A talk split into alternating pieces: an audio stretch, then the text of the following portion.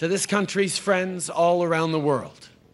Many of you have worried that Canada has lost its compassionate and constructive voice in the world over the past 10 years. Well, I have a simple message for you. On behalf of 35 million Canadians, we're back. Justin Trudeau embarrassed himself and he embarrassed all Canadians once again on the world stage.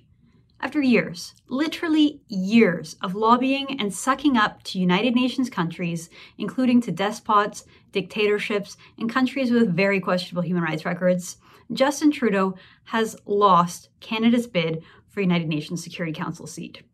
And it wasn't even close.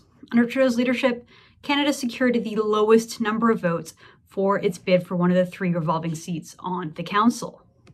Canada secured only 108 votes compared to Ireland's 128 votes and Norway's 130 votes. This is devastating for Justin Trudeau. After all, he made securing that United Nations Security Council seat a priority. He coveted the seat. He was obsessed with winning it, and he bet his entire reputation on obtaining it. But Justin Trudeau failed. In fact, he failed far worse than Stephen Harper and the Conservatives did back in 2010 the Harper government purposefully refrained from wining and dining corrupt bureaucrats in order to get this useless seat. Back then, Canada got 114 votes on the first ballot, and it took two rounds of voting for Canada to lose under Harper. This time around, under Justin Trudeau, Canada lost on the very first ballot. According to federal documents released in 2011, the Harper government spent under $1 million on this bid. Course, the mainstream media painted it like it was a scandal that Harper spent that much and was still unsuccessful. This time around, Trudeau spent significantly more. According to a CBC report from April 2019, Trudeau had already spent $1.5 million on this vanity bid. My estimation is that he's probably doubled that in the last 14 months. But we don't know for sure because his government refuses to tell us how much taxpayer money was spent. Now, don't get me wrong, both governments wasted Canada's money in pursuing a seat on a toothless and corrupt council. The UN Security Council is a complete farce. Remember, both Russia and China have a veto power over any and all decisions.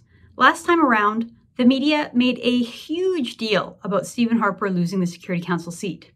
The Globe and Mail called it humiliating and a great embarrassment for Harper. But this time around, not surprisingly, Trudeau's friends in the media are downplaying this complete failure of what was supposed to be Trudeau's signature achievement.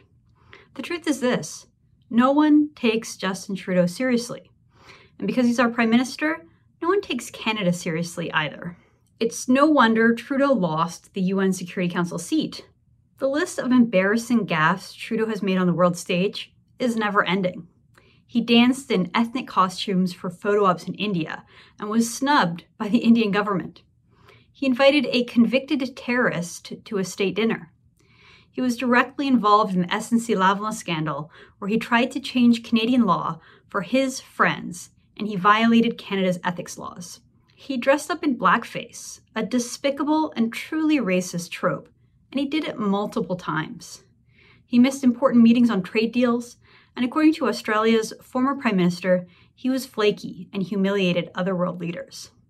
He was caught on a hot mic bashing President Trump, acting like a petty, immature mean girl, not a statesman or great leader. He pandered to the murderous Iranian regime, insulting Canadians, Iranian dissidents, and our closest allies. And he shamelessly virtue signals at every opportunity. It's clear world leaders don't take Justin Trudeau seriously. Canada is back, my good friends. We're here to help. Canada isn't back. Under Trudeau's watch, Canada is irrelevant. For True North, I'm Candice Malcolm.